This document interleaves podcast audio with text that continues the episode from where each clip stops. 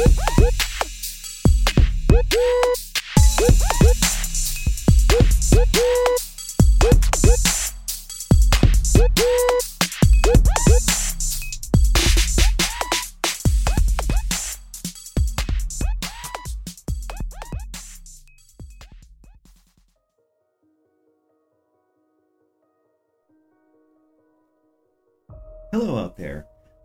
Julian Rushbrook, your host for A History Most Queer.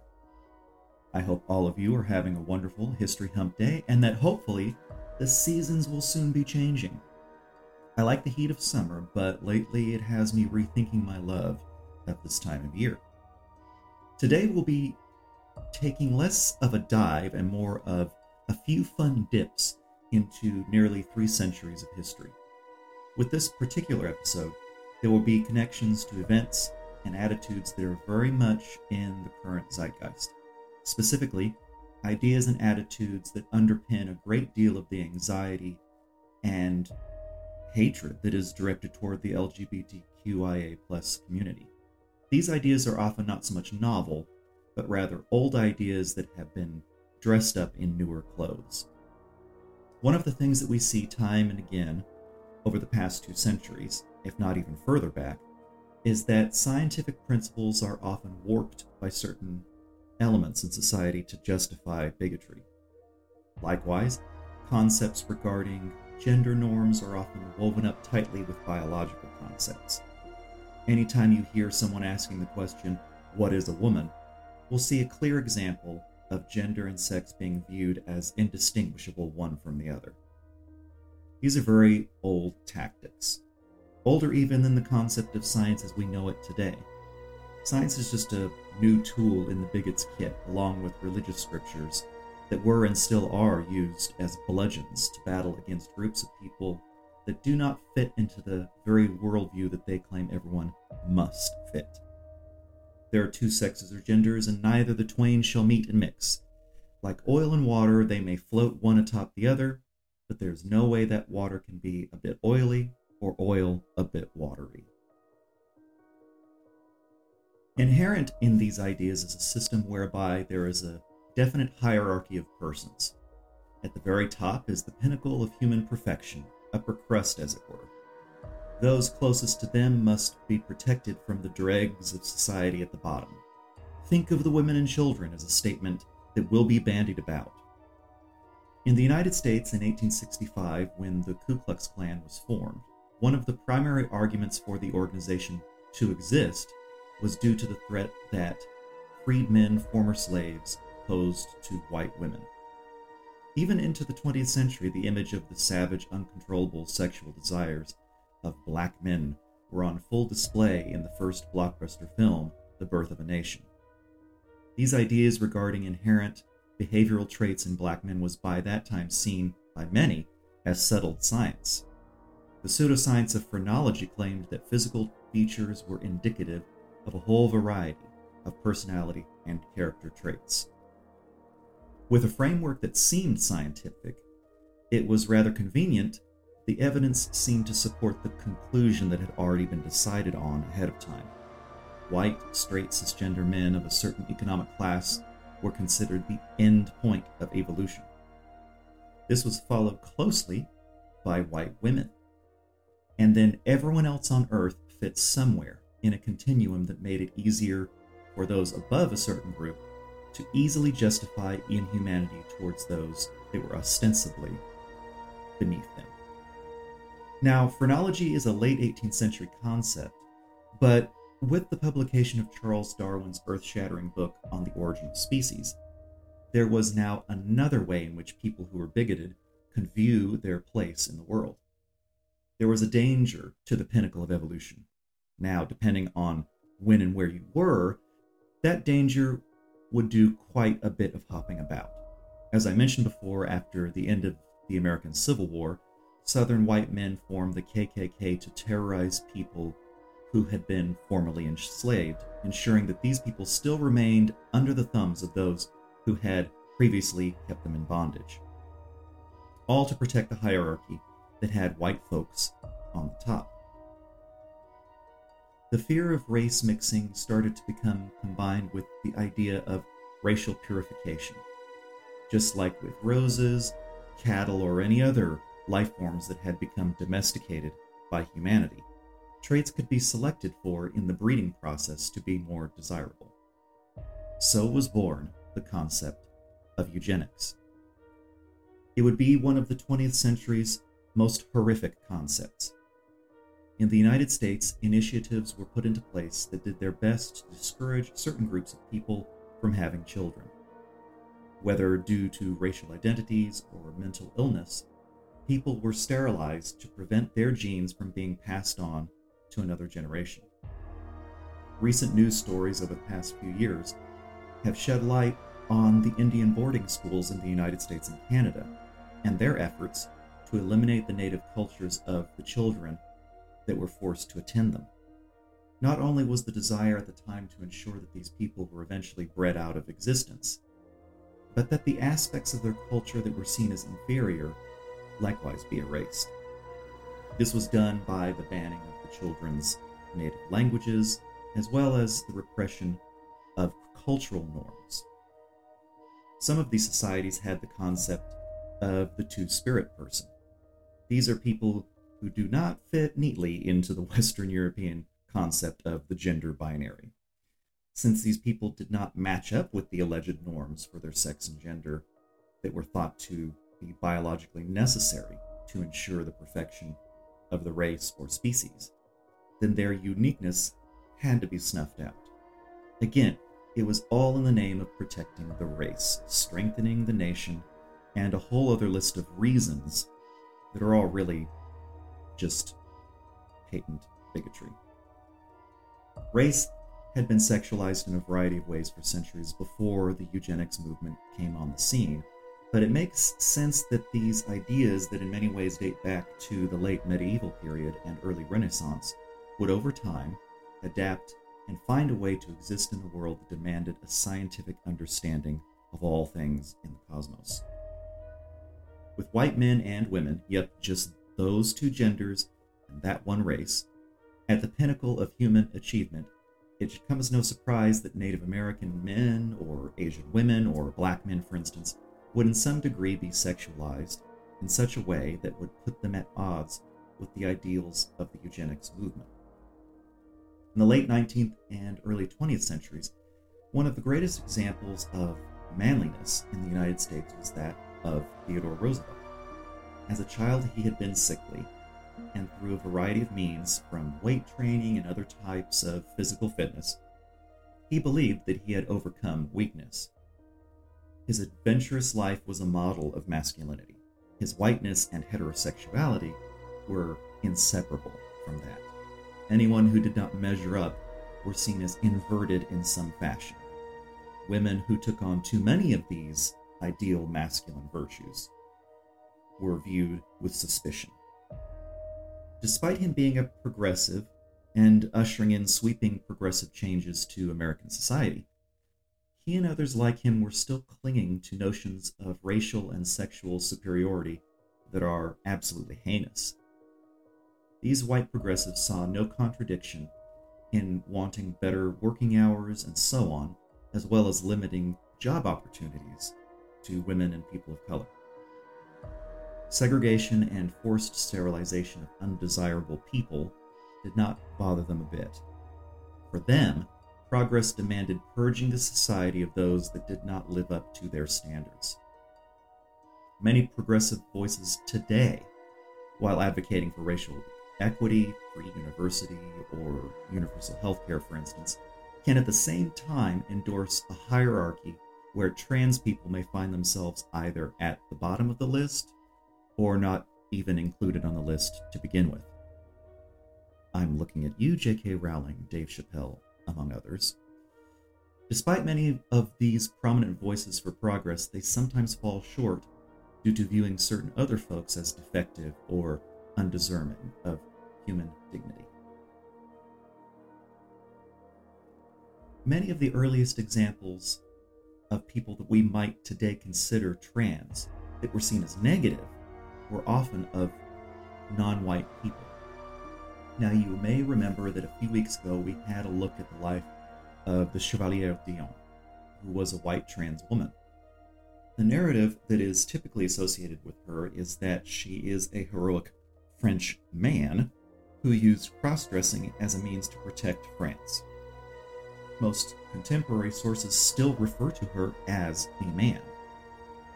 This would be the case with black and brown people, but patriotism is not a virtue that is often attached to these trans people. The Man Monster, a horrible title, was given to Mary Jones. In 1836, she was hired by a white mason, Robert Haslam, for the purpose of having sex.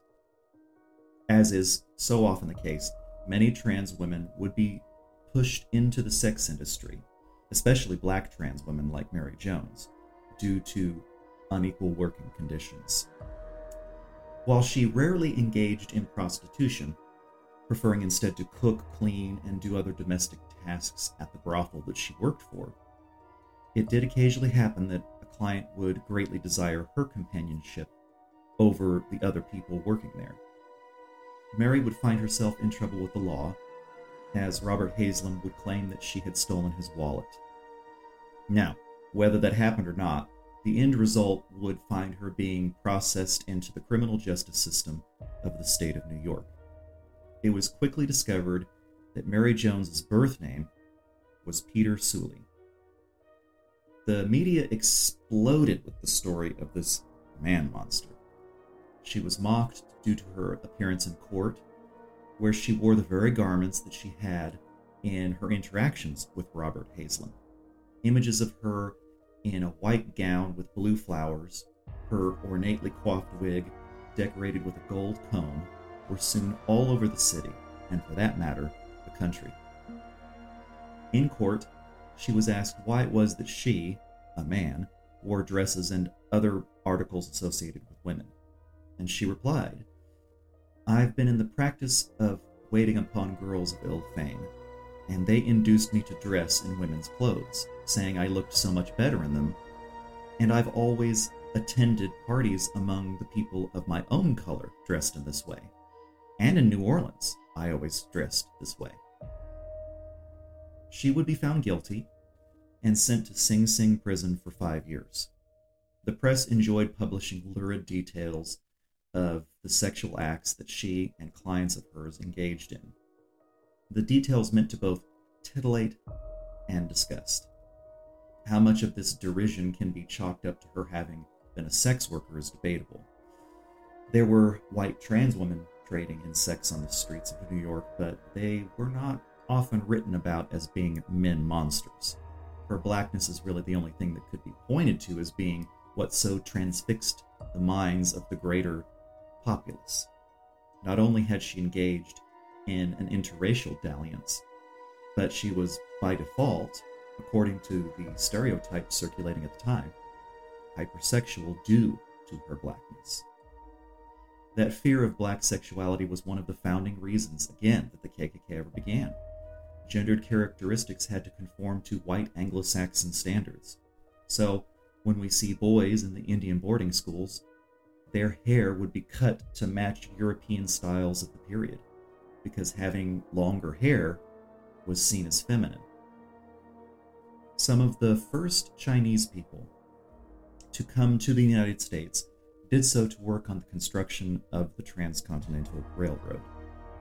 Like black and native people, they too would be sexualized due to cultural traits. Most of these Chinese workers were men, so it would not take long for the greater society to see them as feminine due to their native hairstyles and clothing styles, but also due to their only being men of their country being about. Rarely at this time did Chinese women come to the United States. So, were all of these Chinese men homosexual? Of course not. But there was a heavy implication there that in fact they were. Chinese men were viewed as hypersexual and also not sexual at the same time.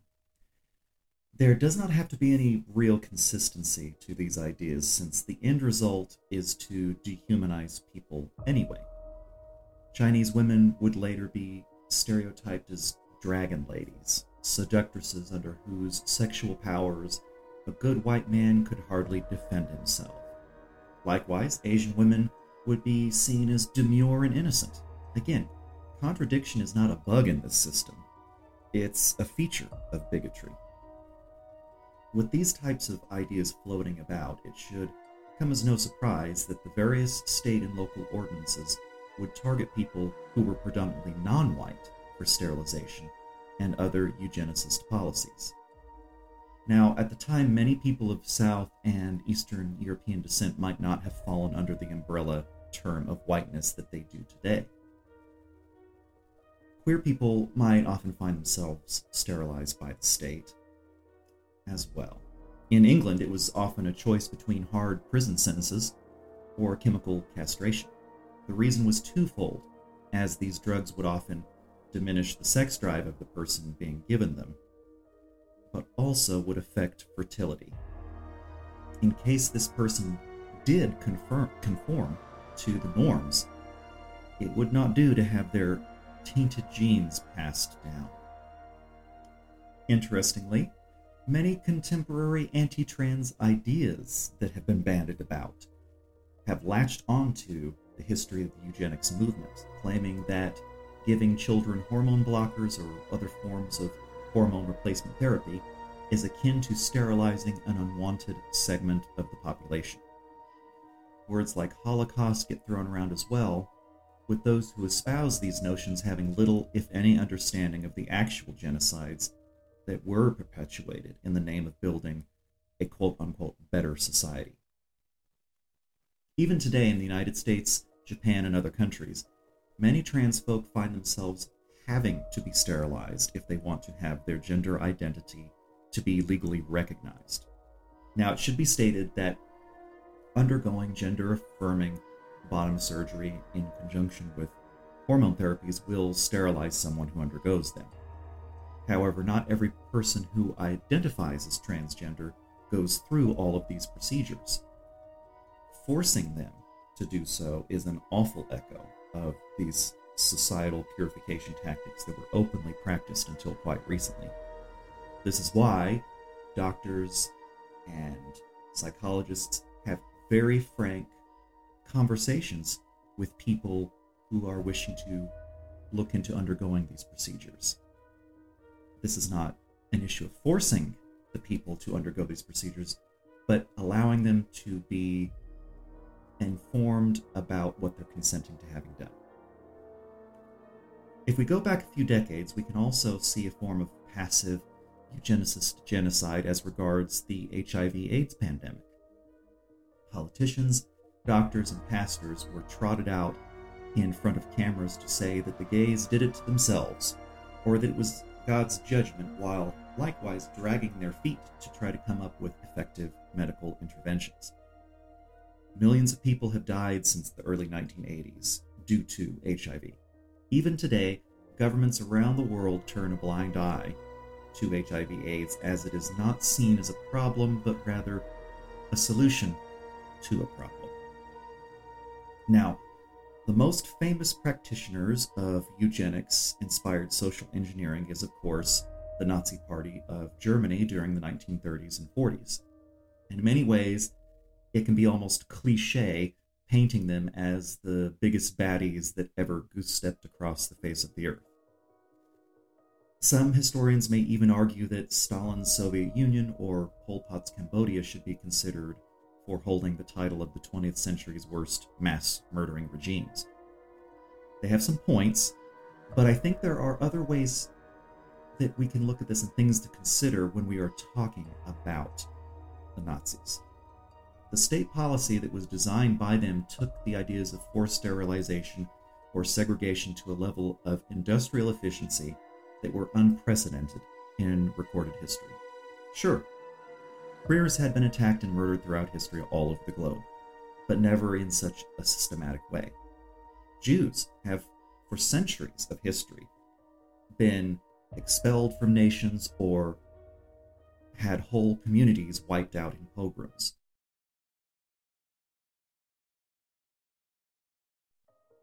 Never before had such a precise method of tracking down and herding people to their deaths based on their ethnicity been devised before.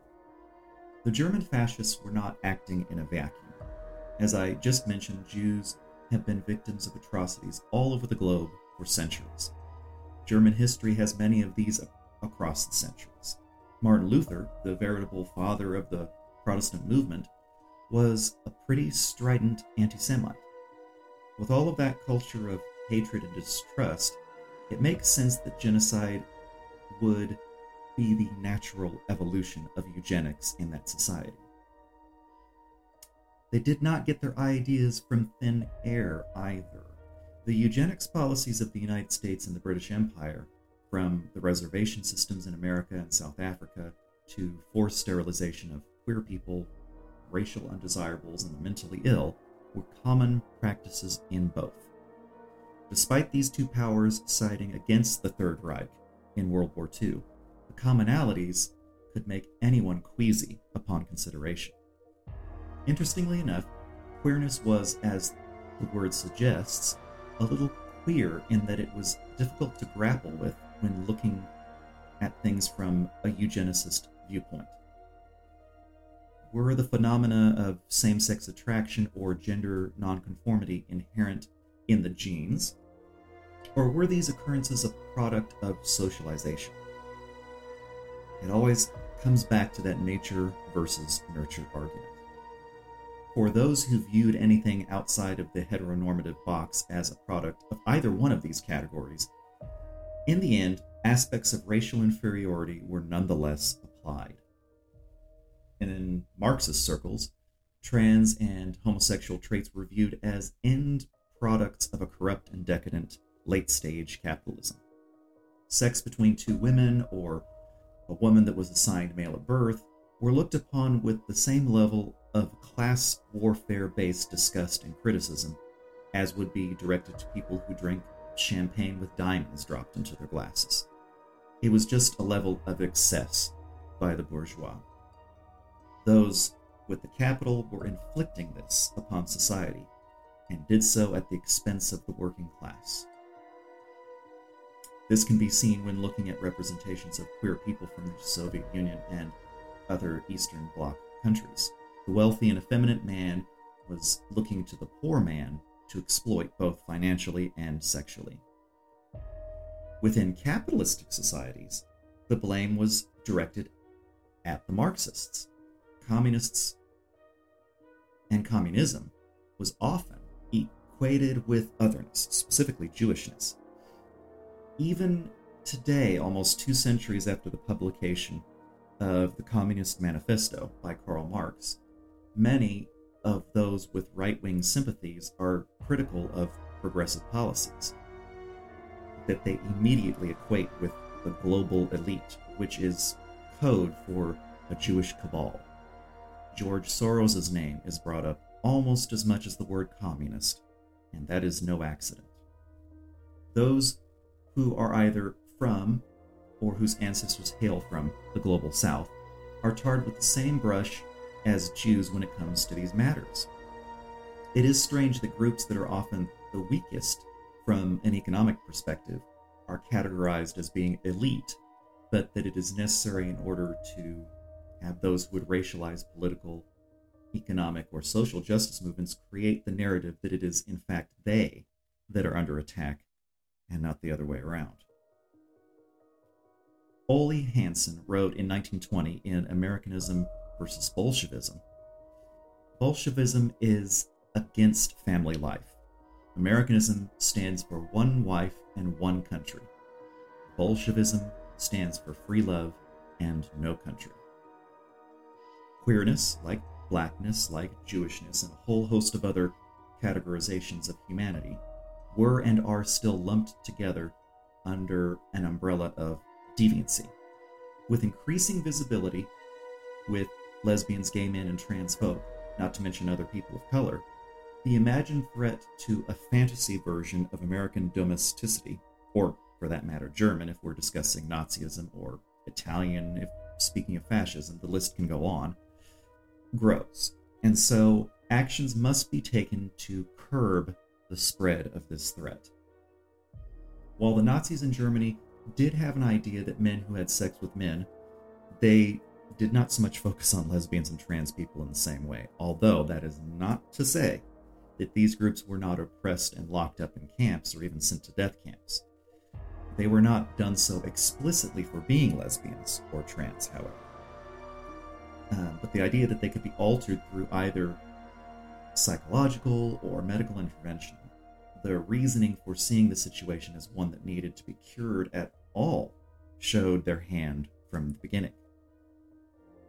Science relies upon collecting evidence about the world and then forming ideas about how the world works using the evidence. What either communist Nazis or even American conservative movements tend to use is an approach that assumes the conclusion that they want and then finds evidence to support that conclusion, ignoring any evidence that is contradictory. It should come as no surprise, then, that the writings and data that had been collected by people like Magnus Hirschfeld were destroyed by Nazis. In the Soviet bloc, research that concluded that queerness was not a fault could be easily brushed aside as being propaganda of the capitalist elites. Even now, despite all the evidence and recommendations of medical boards, psychologists, and others who have diligently researched the issues, the facts and best practices are ignored or attacked by anti queer or racist elements within the society, and their explanations that the researches are being used to pad their wallets, or again, that George Soros and the evil international cabal of elites are trying to destroy the family, the society, and the world at large. Yeah, all that all that mess is being discussed, unironically. In the United Kingdom, gay and bisexual men would be either sent to prison if caught, or be given the choice of having chemical castration if they were charged with homosexuality. The reason given was that it would help these poor men to control their revolting desires. It did not hurt that even if they were to see the light and embrace heterosexuality, those dirty genes would not go on to infect future generations. Queerness was treated the same as blackness or mental health issues or being Native American in the United States. Germany, under the Nazi regime, took these ideas and ran with them. They saw how the Native Americans were treated in the United States, or how Jim Crow had created parallel versions of the American South, and the quackery that was being practiced by less than reputable psychologists, whether through lobotomies or castration. And, you know, they concluded that with all the undesirable elements in their borders, they would need to work fast to create their idealized Third Reich. There is a saying that I have said for years now every community has an Uncle Tom.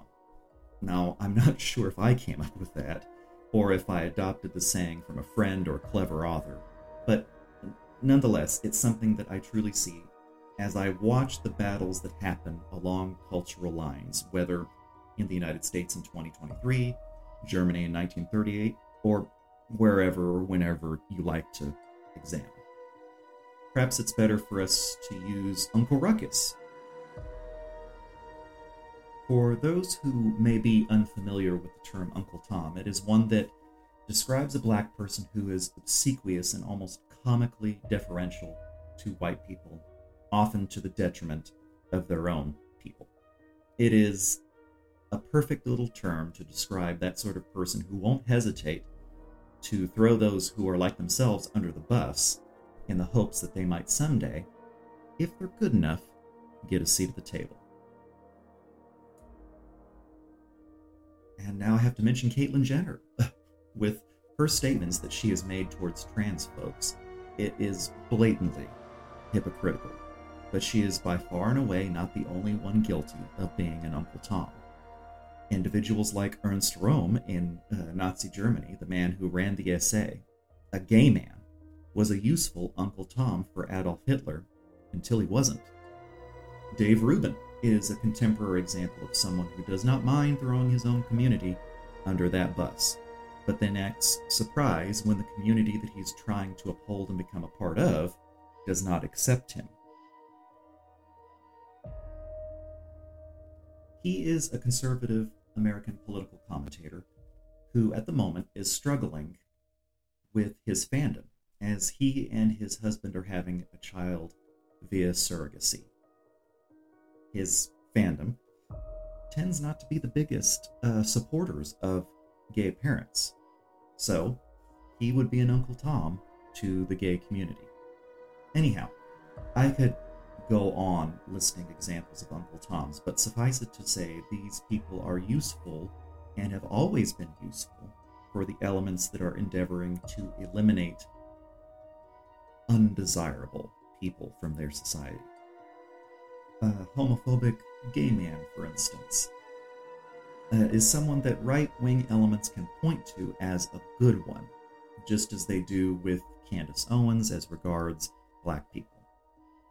These people can be used best to prove that the Nazis or whatever group that are using them are not just a collection of bigots and racists.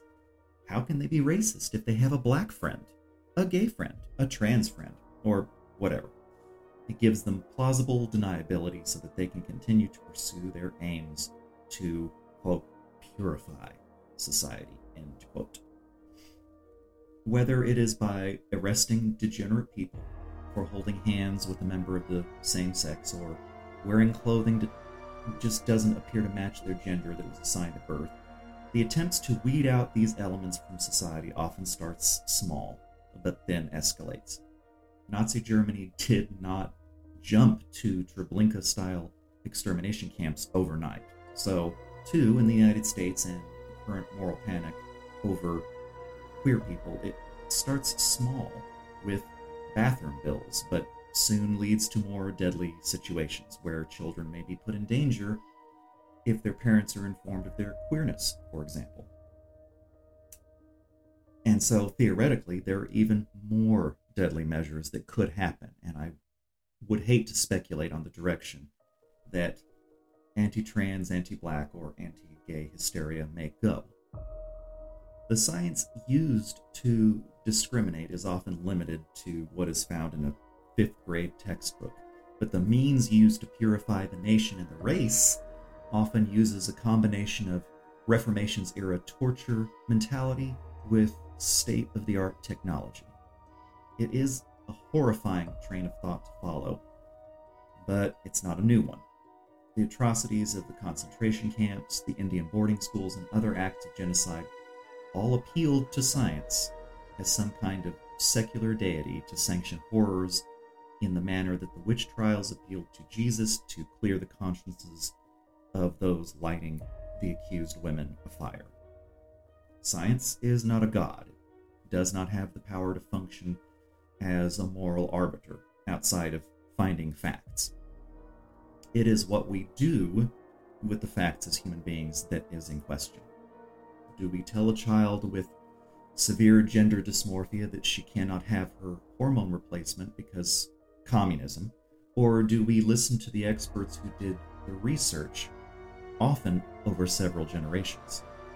Do we approach people who appear strange to us with compassion or contempt?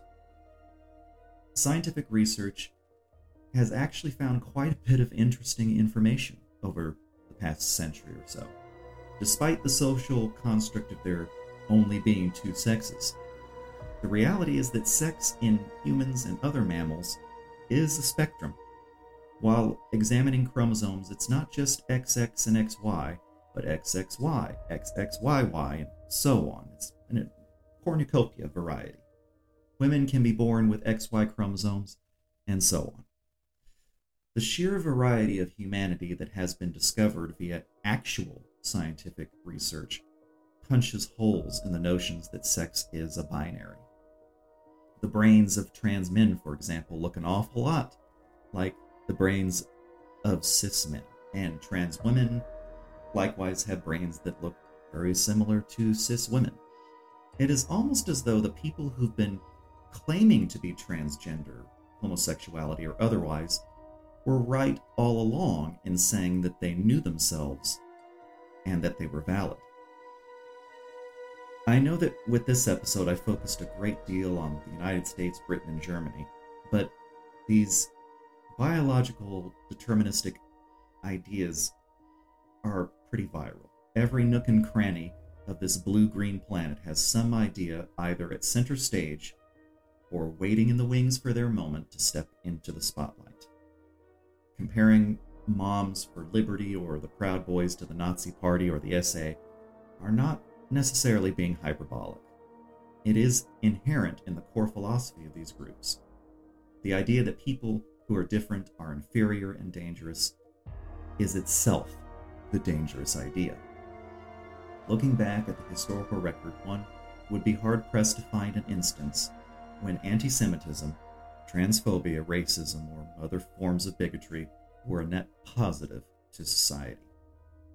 We look back at the witch trials in Europe and the early colonies in the United States with horror and disgust for a good reason. Killing thousands of people because of a perceived supernatural threat turns out to be a pretty awful idea. The film footage of liberating death camps in Poland and Germany are hard to look at because of how brutal it reveals the society who created and operated them were. The current fear of teaching the true history of slavery or Native American genocides or whatever out of the concern that the student might get upset by the horrors that occurred is severely missing the point. We have to learn of these terrible events in the hopes that we will notice when similar situations arise again. As I said before, if these elements are not center stage, then they are backstage, and they're just waiting. It takes vigilance to spot legitimate evil. It then takes action to prevent that evil from putting a civilizing mask on and wrapping itself in robes of patriotism, faith, and scientific truth. I hope that we can see the backs of those who espouse this kind of vitriol very soon. Now, this episode may be a little bit all over the place, but it's it's a topic I've wanted to discuss for some time now. The lines of reasoning that are currently being used against the transgender community are not even eerily similar to those used against gays and lesbians a few decades ago. They are verbatim the same arguments. The hatred towards same sex marriage pulled the same exact talking points that were used against interracial marriage a few decades ago. Again and again. While history may not exactly repeat itself, it's rhyming a little bit too much for comfort. Biology is not as determining a factor as some would have us believe. Chromosomes and genes are not carved in stone, and neither are we as human beings. The human experience is more akin to the stripes of a zebra, each one having a unique pattern. There will never be another me, or you, or anyone else. And that should be celebrated rather than denigrated. I hope that this episode's diving into biological determinism and eugenics can give all who listen to it some comfort, knowing that nothing is new under the sun and that it's always darkest before the dawn, while pretty words are nonetheless true statements. Staying vigilant but also living in hope is the only way to improve our human condition. We that are alive now will not see that day when bigotry is a distant memory, but we all have the power to, in ways both large and small, to push it centimeter by centimeter into the past. So, what did you think? Did this episode enlighten you or cause you to close your eyelids and catch up on some much needed sleep? Let me know by sending an email to a history most queer at gmail.com or come visit the Instagram page. I would love to hear from you. Do you have questions that you might want me to research and talk about? If so, shoot off an email. I think it might be fun to have an episode that's solely devoted to listener questions. Anyhow, until next week, I hope that you are all enjoying the last remaining days of summer. Autumn is coming, and Again, for my part, it cannot come fast enough. This global warming thing is for the birds. I look forward to seeing you all again next week. Bye bye.